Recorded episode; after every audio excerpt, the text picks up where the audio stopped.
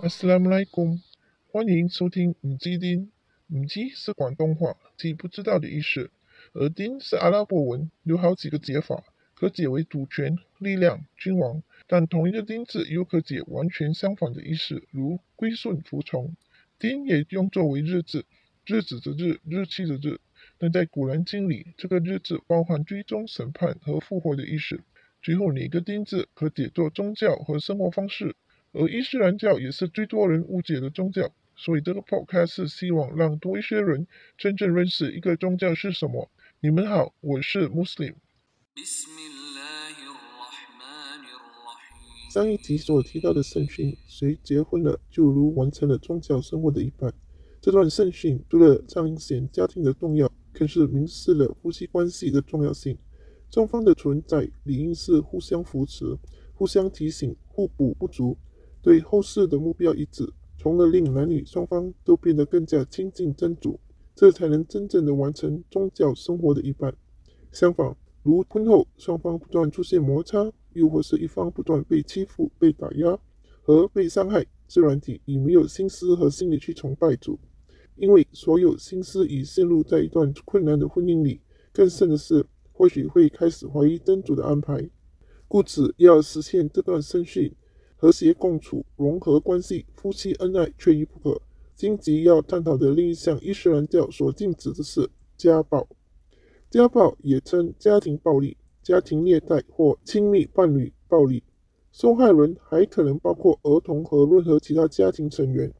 家暴可被定义为任何关系中用于获得或维持对亲密伴侣强力压制和控制的一种行为模式。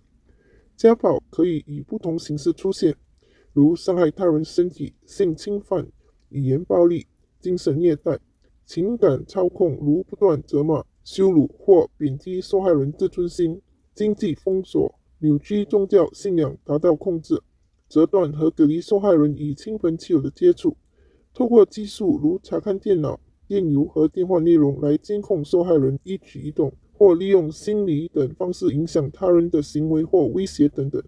家暴可发生在任何人身上，不论其种族、年龄、宗教、教育程度或性别。而家暴从古到今从未间断过，在世界每个角落或多或少仍然发生。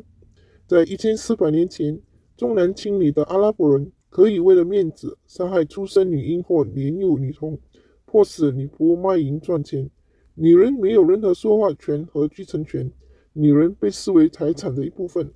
卖女、卖妻子、卖女仆不断发生，尤其是那些无权无势、无依靠的女性，唯一令她们能继续生活下去，可能就是唯有认命。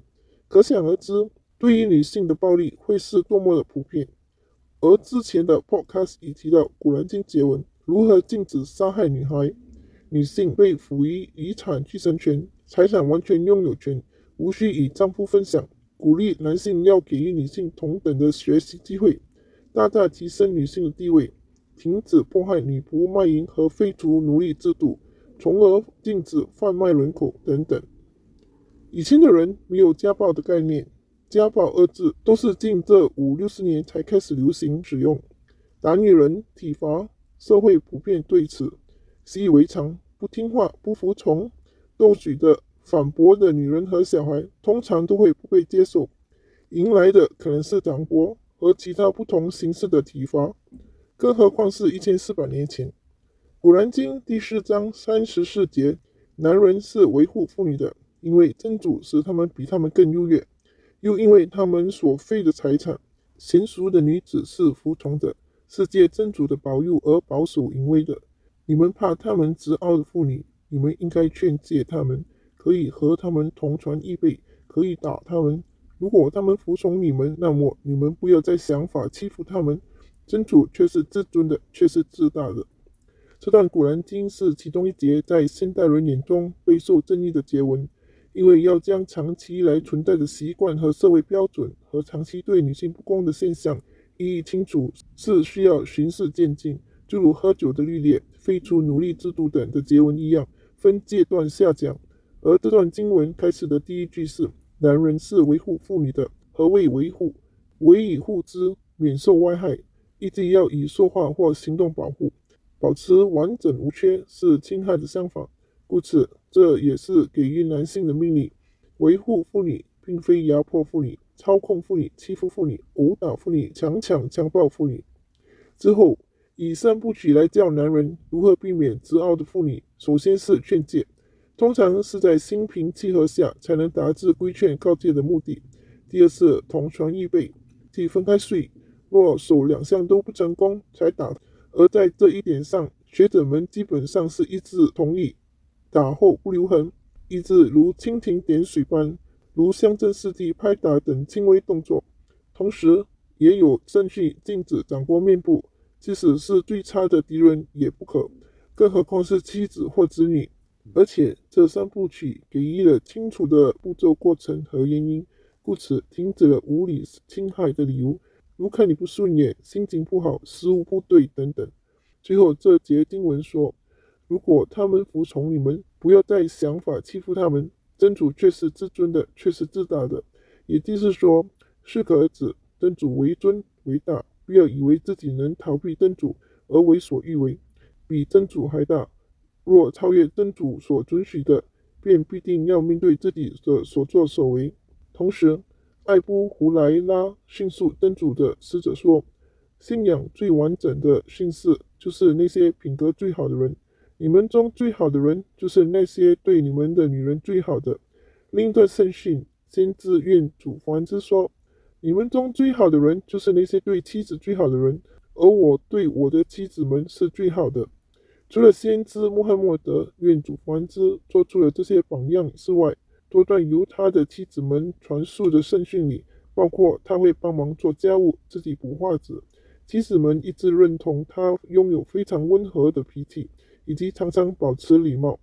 他的第一任妻子卡迪姐在生时，先知并没有阻止他继续他的事业，也没有把他的事业和财产据为己有，照顾他与前夫所生的孩子和他们自己的孩子。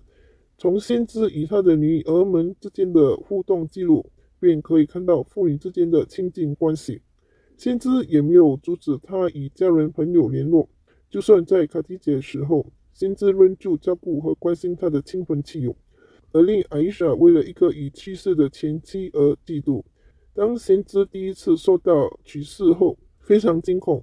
是卡提姐非常肯定先知的为人，因此给予他大大的支持和安慰。在三年的族群悲歌中，卡迪姐可以离先知而去，避免被迫害和挨饿，但她并没有那样做。除了因为她是一个好妻子之外，更可感受到先知是真的有多好，可以令一个女人对他死心塌地、不离不弃。试想一下，如果一个男人对妻子拳打脚踢、强暴、说话刻薄、截断经济，收回聘礼，又或从没有给予聘礼，阻止妻子与家人朋友见面，扭曲宗教事实，借宗教用来恫吓妻子的日常生活。当男人出现困难时，你若是妻子的话，你还会无条件、自一心一意与他一起面对吗？死心塌地、不离不弃，不会从天而降，没有理所当然，只是要处心经营的，不是只有坏女人，而是因为也有坏男人。在《古兰经》不同章节里，当有关于对女性的诘问时，很多时候都会有“不得压迫他们，不要再想法子欺负他们”等字眼。在《古兰经》其中一个故事里，欧斯本阿萨米特以当时的习俗，妈妈的脊背为由而要休妻。过了不久，他想与妻子发生关系，但妻子拒绝要求，随后更是衣衫不整的挣扎逃脱到邻居求救。然而，他去找先知投诉。真主随后为他降示《古兰经》第五十八章二至四节和《古兰经》三十三章第四节来责备丈夫和禁止这就有的妈妈脊背借口的离婚习俗。整件事的发生没有一处是指责妻子拒绝丈夫要求，相反，当她受到不公平的对待后，她选择了拒绝，和最后得到真主为了这件事而降下的境界和对丈夫的法则。真的要剔除自己的欲望，控制自己的情绪和想法是很困难的。有一个穆斯林的名字，不代表就是跟随伊斯兰。只有那些真正畏惧真主的愤怒和失望的人，就算自己多么的不愿和不快，才能真正的为真主的喜恶而行。总括来说，不能以经济所说的《古兰经》第四章三十四节为借口而打妻子、伤害妻子，因为这些人事实上并没有跟随《古兰经》的盛行，反而是跟随自己的欲望，并扭曲事实，使自己的行为变得理所当然。而《古兰经》第二章一百八十七节提到：“他们是你们的衣服，你们是他们的衣服。”试想想，衣服是以我们最贴身的物品。除了冬天可以保暖，夏天可以保护免受太阳的灼伤，衣服也可以给予外观。衣服穿得越久，质感越舒适。要保持衣服如新和亮丽光鲜，便要好好的保养、清洁和爱护。若发现破损，应及时修补。若好好珍惜衣服，这衣服可以用很久。这衣服就如夫妻间的关系，为对方保守私密，珍惜对方的存在，才能长久。跟中国人的女人如衣服的概念极为不同，因此对妻子施暴、体罚、侮辱性的语言、不断责骂、经济封锁、折断和隔离与亲朋戚友的接触等等，都不是伊斯兰的教导，相反是被禁止的。任何言行导致人怀疑真主的存在、远离真主和放弃向真主祈祷时，这些言行亦会被清算。古兰经第九章七十一节提到。信道的男女互为保护人，保护和伤害是两极，不能相提并论。有些人会说，只有伤害才能保护，这些冠冕堂皇的借口，只有心盲的人或压迫者是本身才会相信。在先知最后一次的朝觐讲道，更是强调，你们必须要善待你们的女人，并要对她们好一点，因为她们是你们的伴侣和坚定的助手。古兰经第二章第二百五十六节。对于宗教，拒绝强迫。若果不能强迫人去信仰真主，而没有什么比真主更重要的，故此感情更不可以强迫。更何况是一段剥夺其他人应有的权利的关系。古兰经第七章第三十三节：我的主只禁止一切明显的和隐微的丑事和罪恶和无理的侵害，以及用真主所谓真实的事物配真主，假借真主的名义而妄言自己所不知道的事情。古兰经第四章十七节：真主只摄入无知而作恶、不久就悔罪的人，这的人，真主将摄入他们。真主是全知的，是智慧的。下一集会继续探讨婚姻关系。多谢收听。若你喜欢以上内容，请点赞、关注和分享。若有任何疑问，欢迎来信，我们会尽快安排在节目内解答，或浏览网站。The Chinese Muslim dot com 寻找答案。最后，求真主宽恕过失，指引大家赐予智慧和正信，生活愉快。多谢收听。